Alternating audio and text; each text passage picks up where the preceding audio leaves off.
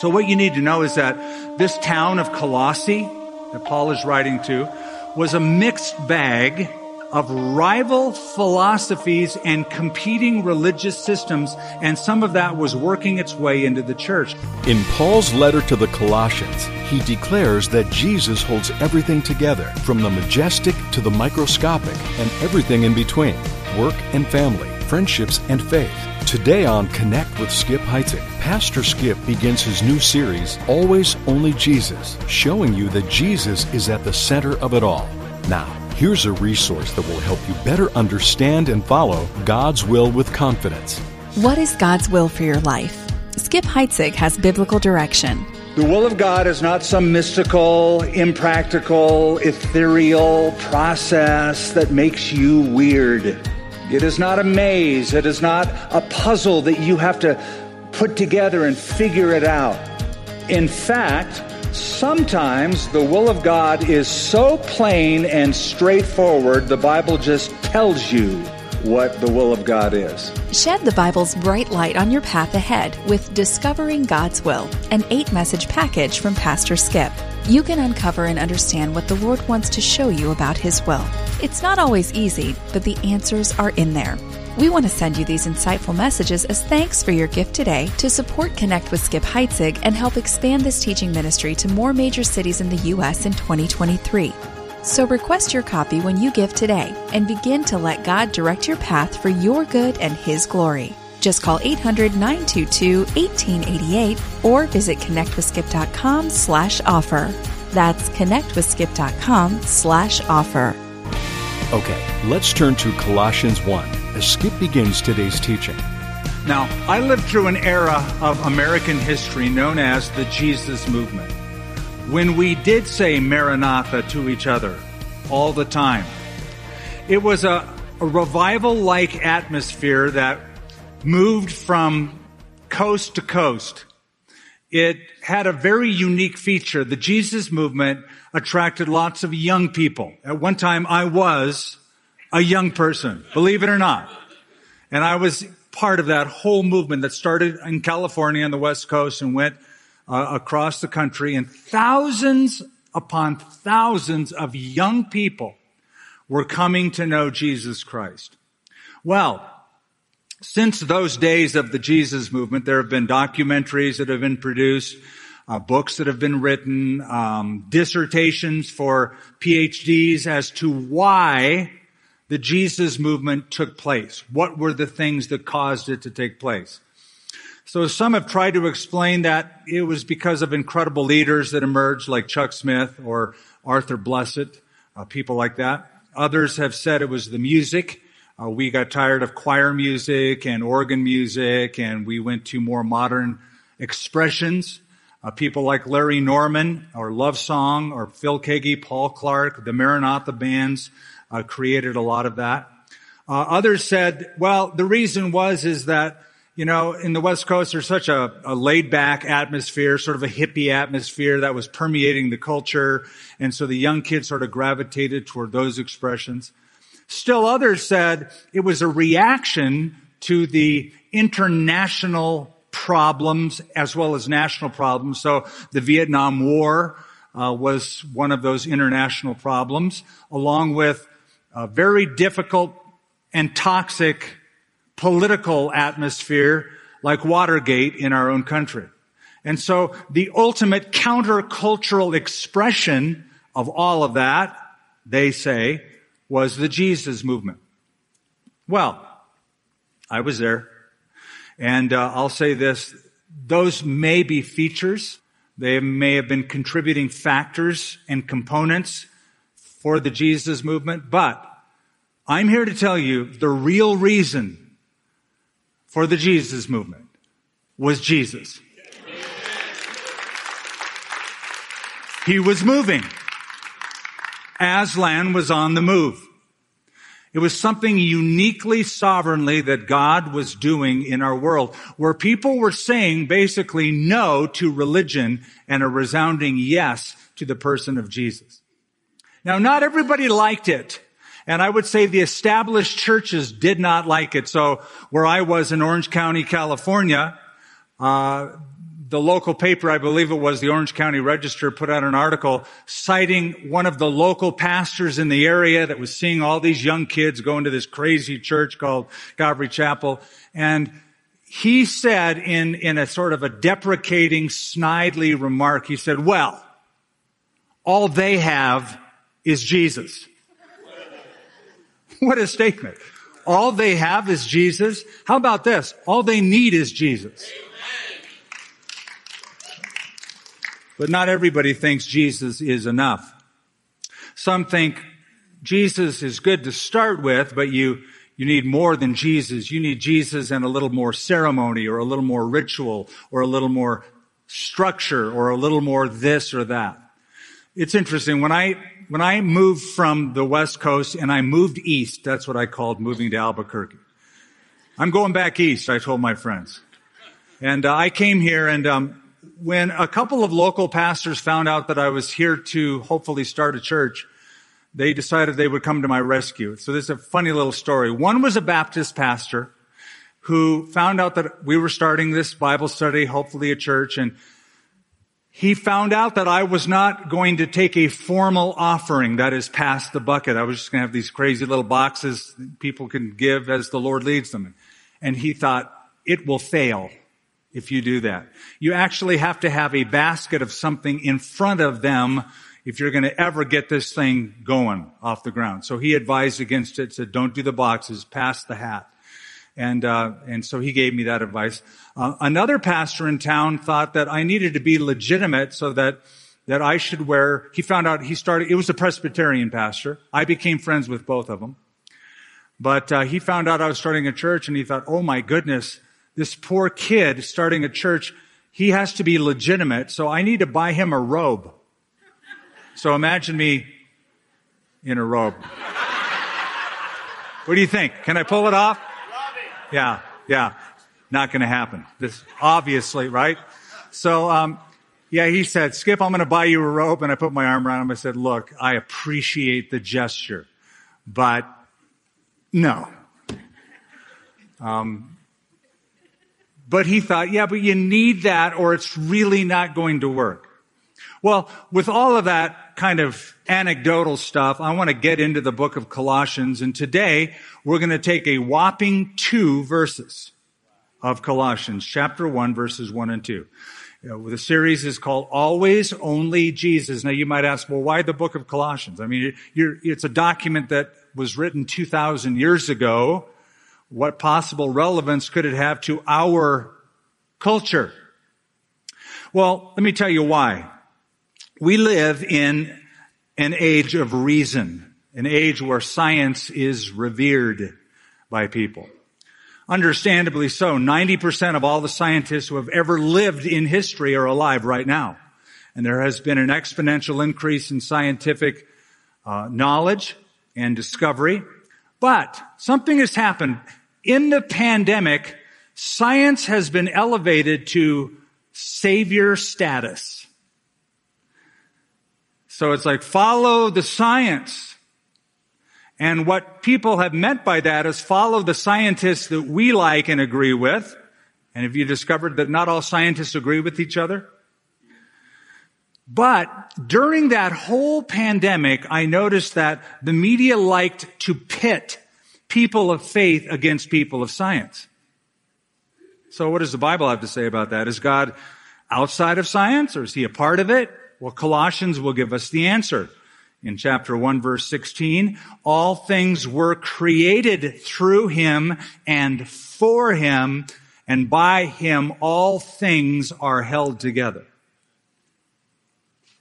So it's the age of reason. Also, we live in an age of division. The pandemic has divided people ideologically and politically more than I can ever remember. And in the midst of it, people are saying, Jesus is good, but it's certainly not enough. You need more than him. You need Jesus plus this ideology, or you need Jesus plus our political category, our political slant. Colossians chapter 2 verse 10 speaks to that. And you are complete in Him. You're complete in Him. It's always only Jesus. So it's an age of reason. It's an age of division. Also, we live in an age of confusion, especially regarding Jesus. Most people today think of Jesus as one of many options in the smorgasbord of religious possibilities. So you've seen this very popular bumper sticker over the last several years where they take the, the icons of different religious systems and they spell the word coexist. Now, you know what the message behind all that is, is, hey, you religious folks, you weird religious people, get along with each other. You're all really saying the same thing. It's all the same God, the same worship system. Get over yourselves.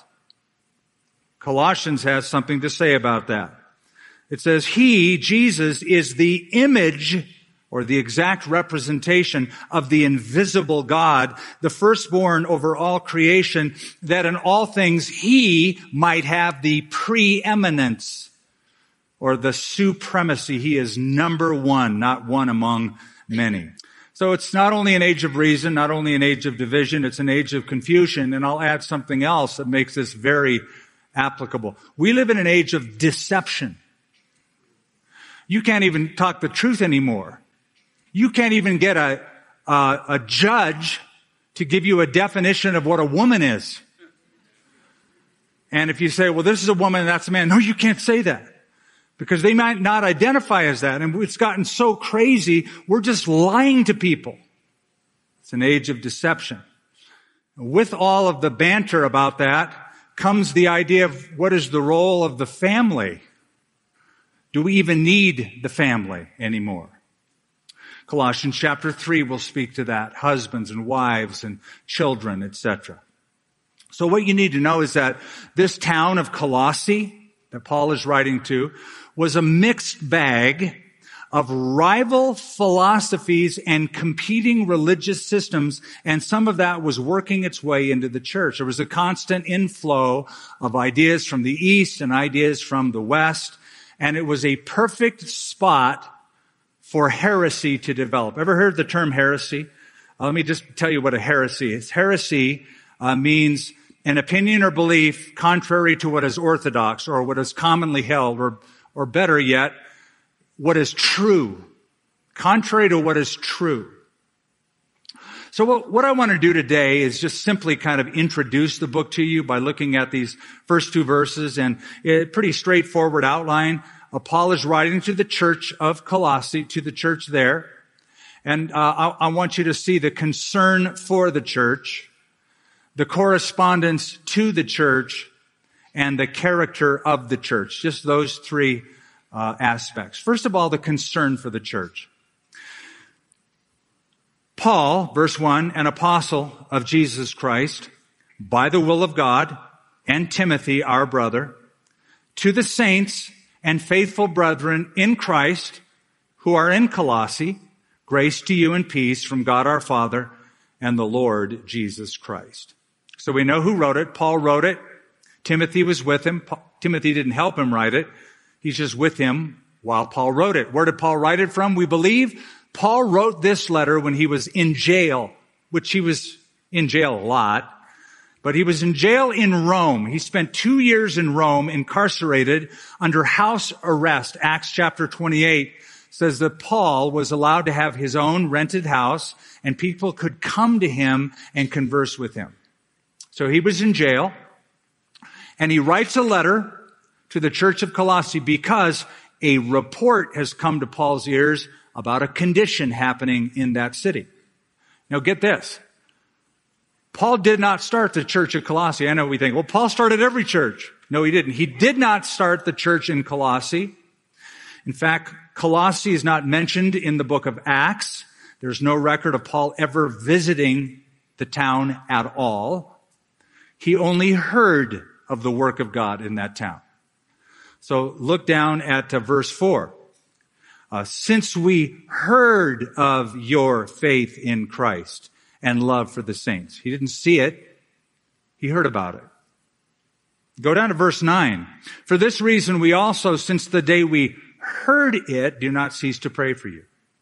And then look at chapter 2, Verse 1, for I want you to know what a great conflict I have for you and for those in Laodicea, a town next door, and for as many as have not seen my face in the flesh. They'd never seen Paul. Paul had never seen them. He had never been with them because Paul did not start the church of Colossae, listen, directly.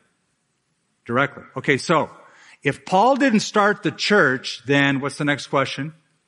Who did? Thank you for asking that question. Who did? Who started the church? Epaphras started the church. You say, Epaphras? Who's that guy? Well, I want to introduce him to you. You're going to get to know Epaphras over the next several weeks and months because he started the church. He started the church. He was from Colossae. So look at verse three of chapter one. Let's, uh, let's just look at a few verses. We give thanks to the God and Father of our Lord Jesus Christ, praying always for you since we heard of your faith in Christ and your love for all the saints. So you're asking yourself, well, Paul, where'd you hear that from? Because of the hope which is laid up for you in heaven, of which you heard before in the word of the truth in the gospel, which has come to you as it has in all the world and is bringing forth fruit as it also is among you since the day you heard and knew the grace of God in truth. As you also learned from who? Epaphras, our dear fellow servant, who is a faithful minister of Christ on your behalf, who also declared to us your love in the Spirit. Now, if you don't mind, go to the last chapter of this book, chapter four. Again, this is um, the first study in our book, so I want to kind of lay this groundwork. Chapter 4, verse 12. Epaphras, who is one of you. In other words, he was a Colossian. A bondservant of Christ greets you, always laboring fervently for you in prayers, that you may stand perfect and complete in all the will of God for I bear him witness that he is a great zeal for you and those who are in Laodicea and those in Hierapolis. So how did the church start? By Epaphras. But it was an outgrowth of Paul the apostle's ministry. I said Paul didn't start the church directly. But listen to this. Paul the apostle spent three years in a town called Ephesus, about 80 miles to the west of Colossae. Colossae was 80 miles inland on the Lycus River. And while Paul was in Ephesus for three years, for two of those years, he taught in the school of Tyrannus every single day. And he was so effective, Acts chapter 19 tells us, that all who dwelt in Asia heard the word of the Lord Jesus, both Jews and Greeks. Two of those who heard the word of the Lord Jesus were the two guys that started the church. Epaphras is one, Philemon was the other. Ever hear of Philemon? There's a book to him in the New Testament. Epaphras started the church. Philemon had the church in his house. It's where the church, for a period of time, met. Okay, so we know who wrote it. We know who started the church. Why did Paul write this letter to them? He'd never been there, so why does he write a letter to them? Is it just like, hey dude, uh, this is Paul the apostle, just checking in, never met you, but what's up? No, Paul is writing as you read this book because a serious problem has developed. And it's so serious that it motivated Epaphras to take a journey from Colossae 1300 miles to Rome to visit Paul to tell him about the problem. That's motivation because he couldn't just hop on a plane 2,000 years ago and fly to Rome. He couldn't get on a bus and go to Rome or get in his car or motorcycle or bicycle. He had to walk to go to Rome. 1,300 miles. That's how serious it was. The response of Paul the apostle is the book of Colossians. So what's going on in Colossae? It's what Bible commentators refer to as the Colossian heresy. The Colossian heresy a belief system that was a mixture of both Greek philosophy, Greek mysticism, and Jewish legalism. This belief system by the second century AD became known as Gnosticism. It wasn't Gnosticism yet, but it was developing. Ever hear the term Gnosticism? Anybody? Okay, so you've heard agnostic, right? You know what that means. Agnostic means somebody who doesn't know. It's literally what it means. I don't know. Is there a God? I don't know. It's agnostic. Gnostic refers to somebody who knows everything. They're in the know. I know. And so a Gnostic was a word that meant we're in the know. You can't know what we know, but we can help you know what we know. But you have to go through these mystical, legalistic kind of formats to get there. True wisdom. That's what they claimed. Now, this belief system grew from a philosophical question. By the way, a question every human being that I've ever met has asked. And the question is, why is there such an evil world if a good God created it? How can there be such an evil world if a good God created it? So they came up with a solution. And there were different elements in this belief system. First of all, they said, well, God is good, but all matter, the material world, is evil. Therefore, God did not create the world. Who did create the world? They said, an emanation that proceeded from God created the world. So they said thousands upon thousands of emanations, angels, sub-gods went out from God until there was an emanation so far from God, that emanation didn't even know who God was. That emanation created the material world. Crazy, right? They believed Jesus was an emanation, albeit a good one, like a good angel. But because Jesus was a good emanation and the material world is evil, they said Jesus did not have a physical body. That if you saw somebody walking, it was a phantom that you saw. It wasn't a real material person because a good emanation would never have a material body. So they had all these crazy stories like Jesus would walk on the sand but never leave footprints because he wasn't a real physical body. They also had a mixture of um, Jewish legalism in this belief system, rigid self-denial. They pushed circumcision. They emphasized a certain diet, dietary restrictions, holy days, new moons, festivals.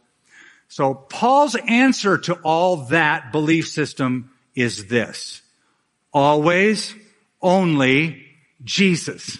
And Paul will say Jesus Christ is God Jesus Christ is God with a human body, and in Jesus is all the treasures of wisdom and knowledge. He's all that you need. You don't need Jesus plus anything or anyone else.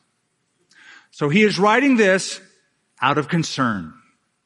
Out of concern. Now, I want to say this before we get into the second point, and I want you to really pick up on this. The church I'm speaking generally in the, the church worldwide, the true church. The church is always in danger. The church is always in danger. There's never not a time when the church is not in danger. There's never a time when the church is not in danger. So, in every generation, in every continent, in every place, at all times, the church is facing danger. I made it pretty clear, right? Now it's pretty easy to understand why that is. Jesus said he would build his church. Paul the apostle said the church is the pillar and ground of all truth. Um, and if the church is that, and if the church is at the center of God's plan for humanity, then you can expect Satan to always attack it. Right? If whatever, if God loves something, the devil hates that. So we like to say, God loves you and has a wonderful plan for your life. True. But the devil hates you and has a miserable plan for your life. And a miserable plan for the church if you let him.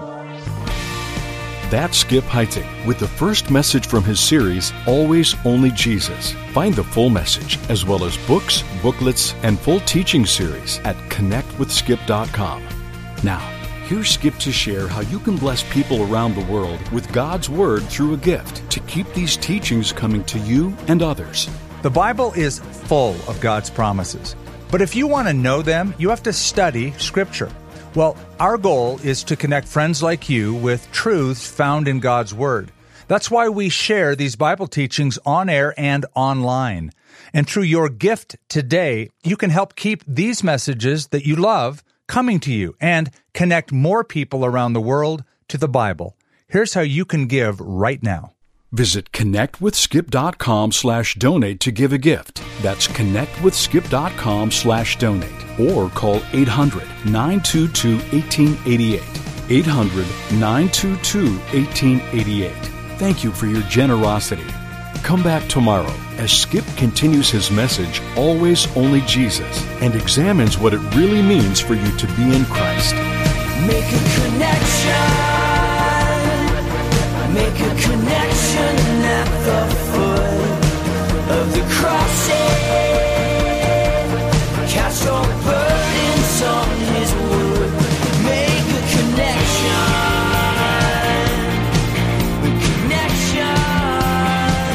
Connect with Skip Heitzig is a presentation of Connection Communications, connecting you to God's never changing truth in ever changing times.